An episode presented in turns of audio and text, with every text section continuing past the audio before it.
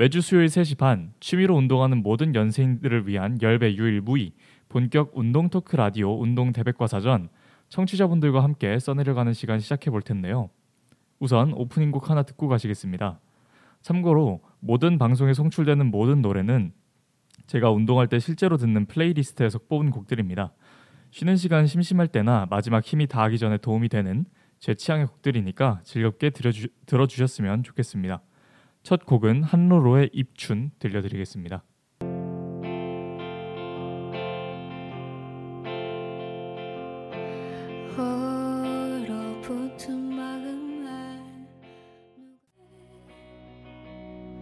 한 번만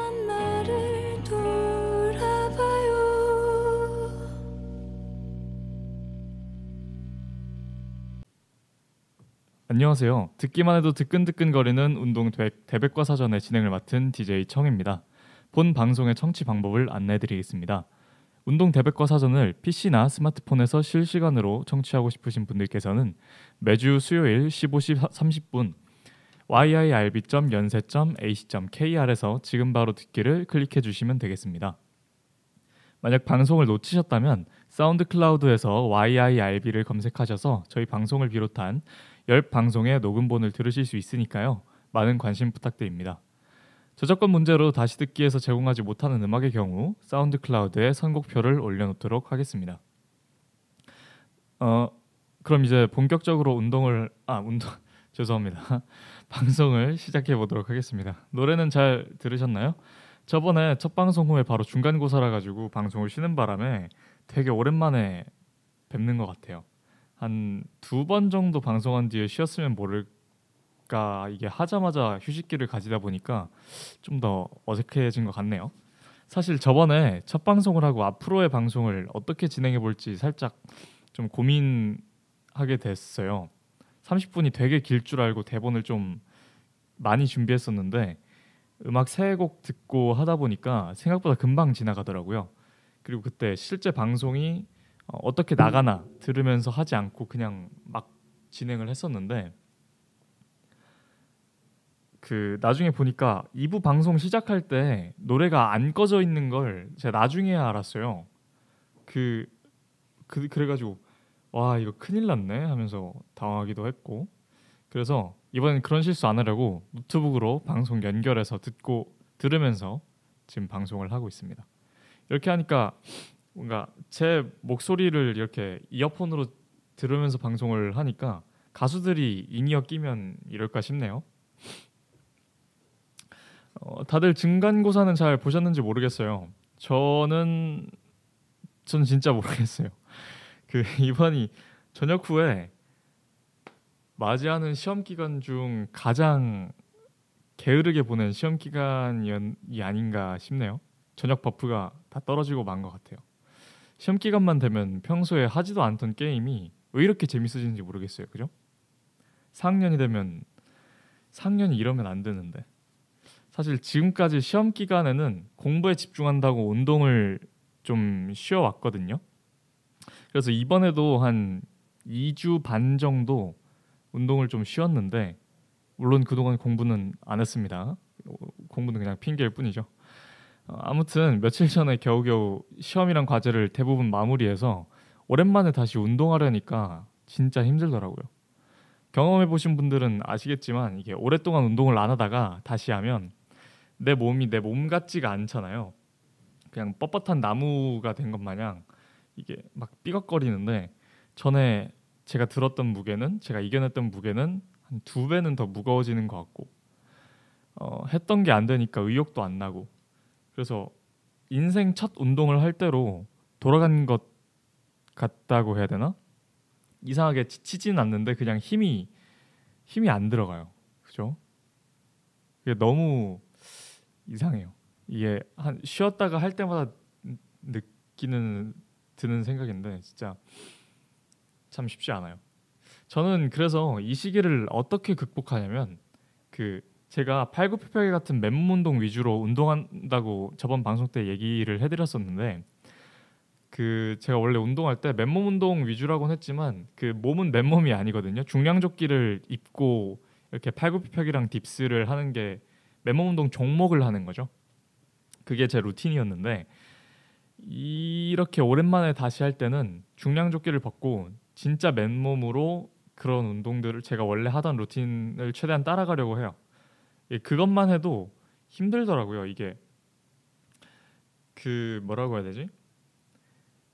아, 이 무거운 것 같진 않는데 그냥 힘이 안 들어간다고 해야 되나? 그런 느낌이 그래가지고 그렇게 해서 하루 이틀 정도 시간을 가지면 어느 정도 몸이 좀 깨어나는 것 같더라고요. 아무튼 여담은 여기까지 하고 본격적인 오늘의 주제는 바로 벌크업입니다. 우선 벌크업이 무엇이냐를 말씀드리도록 할게요.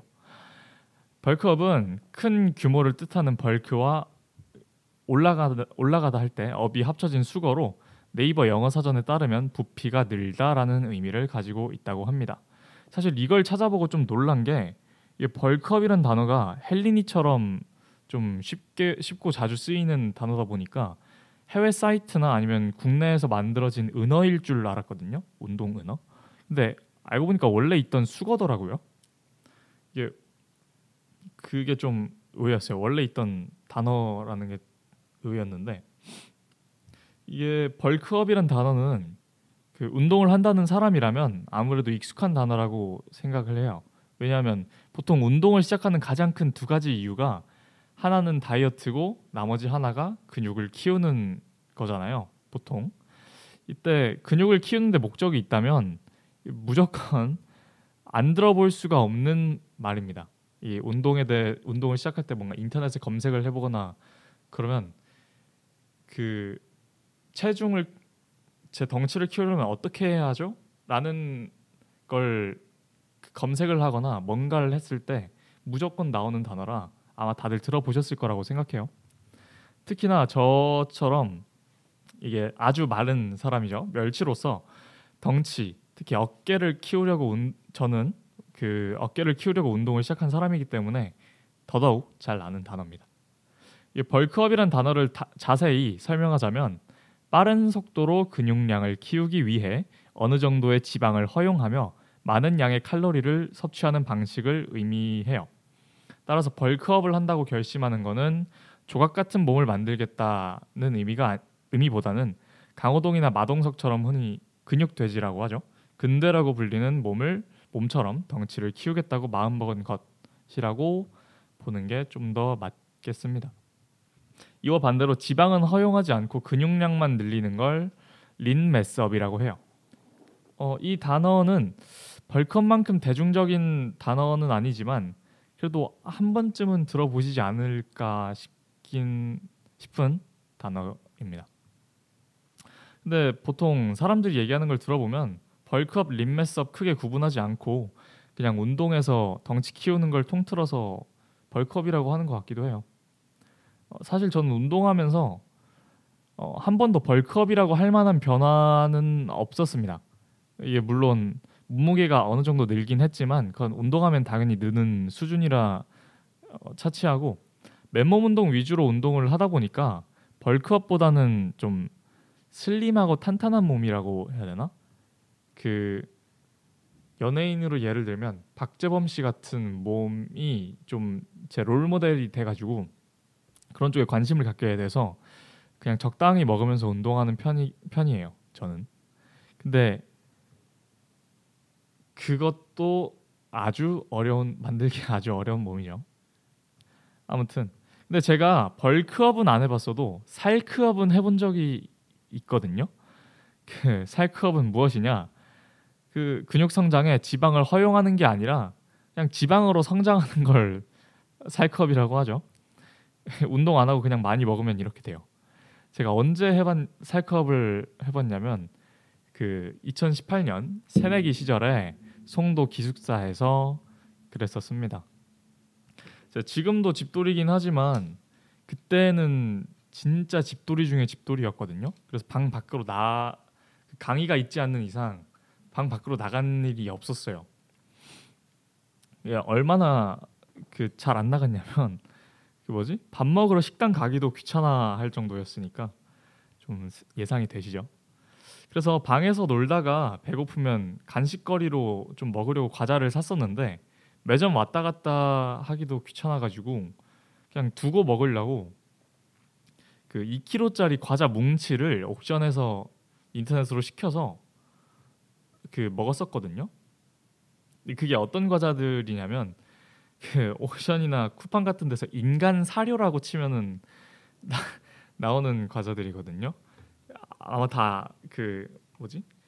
그 명칭에서부터 오는 느낌이 있죠.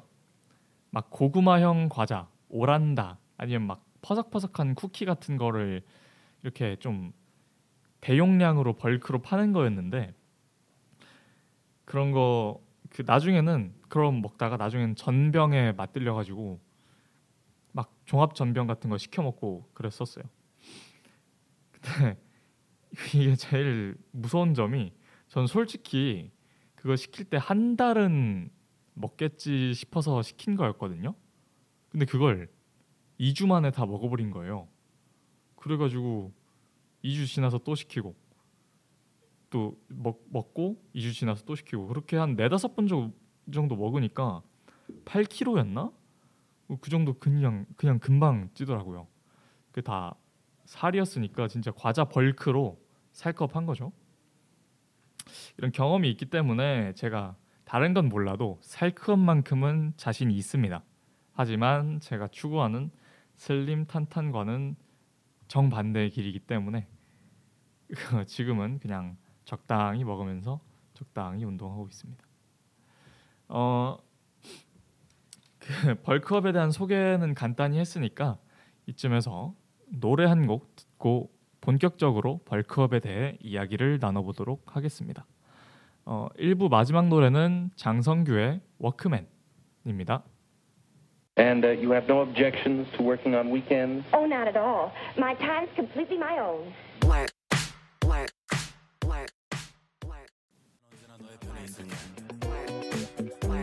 괴롭히는 대가리들 대가리 work, 아가리 닫고. 노래 잘 들으셨나요? 제 플레이리스트에 있는 곡 중 제일 재밌는 노래라서 한번 넣어봤습니다. 자 그러면 이제 본격적으로 벌크업에 대해 이야기를 나눠볼게요. 어, 사실 바디빌더면 몰라도 헬스를 취미로 하는 사람들에게 극단적인 운동량과 식단으로 몸을 키우는 건 말이 안 되죠. 그래서 지금부터 얘기할 벌크업은 뭐 린매스업 이런 거 구분 없이 일반인이 그냥 운동하면서 몸을 확연히 키우는 것의 의미가 강하다는 점 미리 말씀드릴게요. 흔히 벌크업에 대해 찾아보셨다면 대부분 식단에 대한 이야기를 대- 보실 거라고 생각해요. 처음에 벌크업이란 단어를 접했을 때 몸을 키우려면 그냥 많이 먹으면 되는 거 아니야라는 생각을 하셨을 수도 있어요. 왜냐하면 제가 그런 세- 그렇게 생각을 했었거든요. 근데 오히려 다이어트만큼이다 먹는 거에 신경 써야 한다고 하더라고요. 그래서 제가 벌크업 식단의 기준을 몇 개 정리해서 좀 가져와 봤는데 한번 들어보고 판단을 해 보시길 바라겠습니다. 우선 첫째, 소비 칼로리보다 더 많은 칼로리를 섭취해야 한다. 이건 뭐 당연한 말이죠. 먹는 것보다 쓰는 게 더 많으면 근육이든 지방이든 합성해서 몸에 쌓을 수가 없으니까. 근데 이게 또 생각보다 지키기가 어렵더라고요. 그 도시락을 챙겨 먹지 않는 이상 내가 먹는 음식을 일일이 칼로리 계산하기도 어렵고 충분히 먹었다고 하더라도 그 먹었다고 생각해도 운동 강도에 따라서 소비 칼로리도 달라지니까 이게 계산하기가 어려울 것 같더라고요. 그래서 그런지 그 이런 말도 있었는데 한 번에 많이 먹기보다는 적당히 자주 먹을 것 이라는 말을 그 또 들었었거든요. 예, 이건 제가 되게 공감하는 말인데 한 번에 많이 먹더라도 하루 두 끼밖에 먹지 않으면 일일 권장 섭취 칼로리조차 넘기기 힘들 거예요. 예, 사람마다 다르겠지만 보통 성인 남성 일일 권장 칼로리 섭취량이 2,500 칼로리 내외고 어, 성인 여성의 경우는 2,100 정도로 그 소개가 되거든요. 두 끼만으로 이를 넘 이걸 넘는 칼로리를 채우려면 단순히 한 끼에 한 1,800 정도는 먹어야 한다는 얘기니까 한 끼에 못해도 2인분은 먹으라는 얘기죠. 그럴 바에야 그냥 서너 끼로 나눠 가지고 자주 먹는 게 위에 부담도 덜 가지 않을까 싶어요.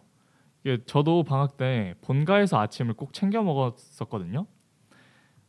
근데 그 제가 기숙사 살 때랑 물론 집에 있을 때 조금 더 많이 먹긴 했지만 기숙사 살 때는 아침을 안 먹고 점심 저녁만 먹고 그리고 본 본가에 갔을 때는 아침을 꼭 먹었는데 그래서 그런지 기숙사에선 살이 안 찌고 오히려 집에 있을 때 체중이 금방 늘더라고요. 물론 운동도 하긴 했지만 아, 운동은 뭐 항상 하던 거니까. 그 예. 어 갑자기 길을 잃어버렸네요. 죄송합니다. 그래가지고 근데 물론 이거는 근육량이 늘었다고 늘었다기보단 그냥 좀 많이 먹으니까 지방이 늘어난 걸 수도 있는데 아무튼 저는 그런 식으로 좀 체감을 했습니다.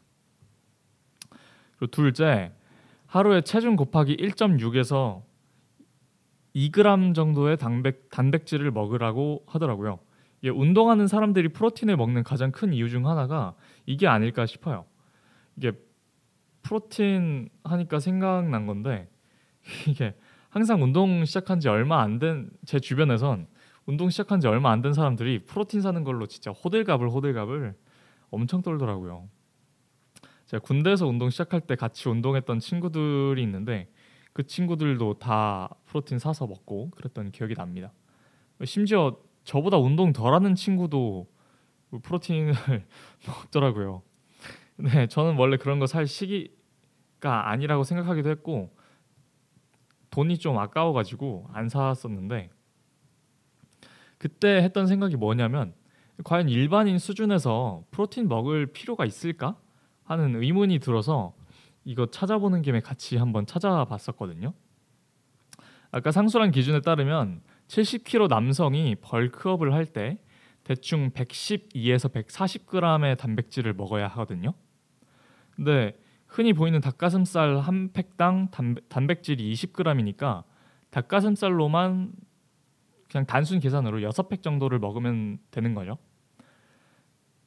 이게 단백질 물론 이렇게 들으면 좀 많아 보이긴 하는데 단백질을 섭취하는 방법이 닭가슴살만 있는 것도 아니기도 하고 또 이거를 네다섯 끼에 나눠서 먹으면 뭐 프로틴을 꼭 먹어야 하는 수준은 개인적으로는 아니라고 생각을 하지만 그렇다고 또 그 뭐지 안 먹을 먹을 필요가 전혀 없다라고 얘기하기엔 좀 애매한 양이긴 하죠. 그래서 먹을 사람은 뭐 드시고 계시면 잘 드시고 계신다는 말씀을 드리고 싶습니다. 근데 물론 이거는 지금 말씀드린 건 일주일에 최소 운동을 한 네다섯 번은 한 시간 이상 네다섯 번은 하는 사람들을 기준으로 말하는 거고요. 관 단백질은 간에 부담을 준다는 사실을 명심하기를 바라겠습니다. 어 그리고 셋째 탄수화물도 잘 챙겨 먹을 것. 이거는 근육은 단백질로 이루어져 있다는 사실 때문에 무작정 단백질을 많이 먹는 사람들이 있을 거예요. 뭐 저만 해도 그냥 고기 많이 먹으면 되겠지라고 생각을 했으니까.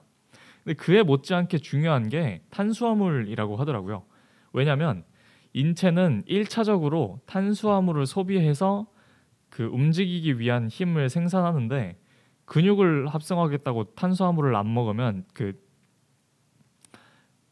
어, 탄수화물의 비중을 크게 신경 쓰지 않고 그냥 단백질만 많이 먹, 먹는다고 하면은 그건 오히려 운동할 힘이 없어서 근육에 있는 단백질을 소비해 에너지를 만들도록 하는 거랑 차이가 없대요. 그 움직일 수 있는 동력을 재료를 제공을 해줘야 된다는 얘기죠. 그래서 근육을 만들기 위해 운동을 하는데 오히려 운동을 하기 위해 근육을 소비하는 아이러니한 상황에 빠지게 된다고 합니다. 결과적으로 힘은 힘대로 못 내고 어, 근육은 근육대로 재료가 없어서 오히려 근손실이 일어날 수 있다고 하니까 현미밥, 고구마, 통밀빵처럼 이 흡수율이 느린 복합 탄수화물 위주로 섭취하기를 권장한다고 합니다. 어, 좀 더 있긴 한데 그 요 정도로 마무리하도록 할게요. 여기까지가 벌크업을 위한 식단 기준을 간단히 정리한 내용인데요. 물론 이렇게 좀 그 길게 설명하긴 했지만 사실 저는 본격적으로 운동할 거 아니면 취미 수준에선 그 취미 수준에서는 삼시세끼 배부르게 먹는 것만으로도 충분하다고 생각하는 편이에요. 그 고기를 좀 더 먹으려는 노력을 하긴 하겠지만 그냥 평소에 이렇게 남는 시간에 가서 운동을 하- 막 고강도 말고 그냥 적당히 어, 건강한 몸을 유지하기 위한 정도로 하고 싶다면 그 굳이 프로틴을 먹을 필요까지는 막 식단 이런 거에 집중할 필요는 없다고 생각을 합니다. 이- 이건 그냥 제가 운동하면서 느낀 개인적인 감상이에요. 어, 왜냐하면 운동을 막 시작한 사람이면 식단보다는 자세나 생활 습관이 더 중요할 거고 좀 더 건강하고 보기 좋은 신체를 만들고 싶으면 운동 강도를 점진적으로 높여서 어느 정도 해결할 수 있다고 생각을 하거든요. 물론 여기에 만족하지 않으면 못하면 그 더 나아가는 거긴 한데 어, 사실 고칼 그 뭐지 칼로리랑 그 단백질, 탄수화물 그람 수를 계산하면서 막 칼로리도 계산해서 먹고 그런 거는 어 어느 정도 취미의 영역을 넘어서 진짜로 진심으로 그걸 어느 정도 그 어 뭐라고 해야 될까? 취미보다 좀 더 진심으로 다가가는 느낌이라고 해야 하나? 그렇게 생각을 합니다. 뭐 제가 이렇게 말하고도 갑자기 마음이 변해가지고 그냥 갑자기 방송 중에 닭가슴살 씹으면서 이렇게 얘기할 수도 있는 거죠. 너무 안일한 마음가짐이었다고. 제가 이렇게 생각하게 된 계기 중에 하나가 제 친구가 있거든요. 제 친구 중에 따로 식단은 안 하고 그냥 그 카투사 나온 친구인데 거기서 나오는 급식을 그냥 많이 먹어가지고 이렇게 덩치를 키운 친구가 있어요. 제가 그런 사례를 봤기 때문에 좀 더 그런 생각을 하는 것도 있죠. 물론 카투사에서 나오는 급식은 영양 성분이 제대로 그 뭐야 계산돼서 나오는 급식인 것도 있겠지만요.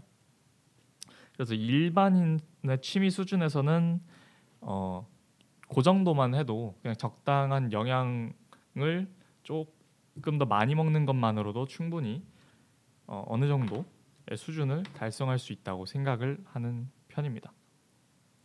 어, 시간이 벌써 이렇게 됐네요. 자 그러면 마지막으로 벌크업에 대한 정의를 내리고 방송을 마무리해 보도록 하겠습니다. 벌크업 명사 운동과 식단을 통해 근육량을 늘리는 행위 보통 운동하여 덩치가 커지면 벌크업 했다고 표현함 운동하는 걸 본 적이 없는데 벌크업 했다고 말하는 사람들은 사실 살크업을 하고 있었을 가능성이 다분하므로 주의가 요망됩니다. 요 정도로 정리하면 괜찮을까요? 오늘의 운동 대백과 사전은 여기까지고요. 엔딩곡은 이번에 빌보드에 진- 진입한 아이돌이죠. 피프티피프티의 하이어 들려드리겠습니다. 사전 집필하시느라 고생 많으셨습니다.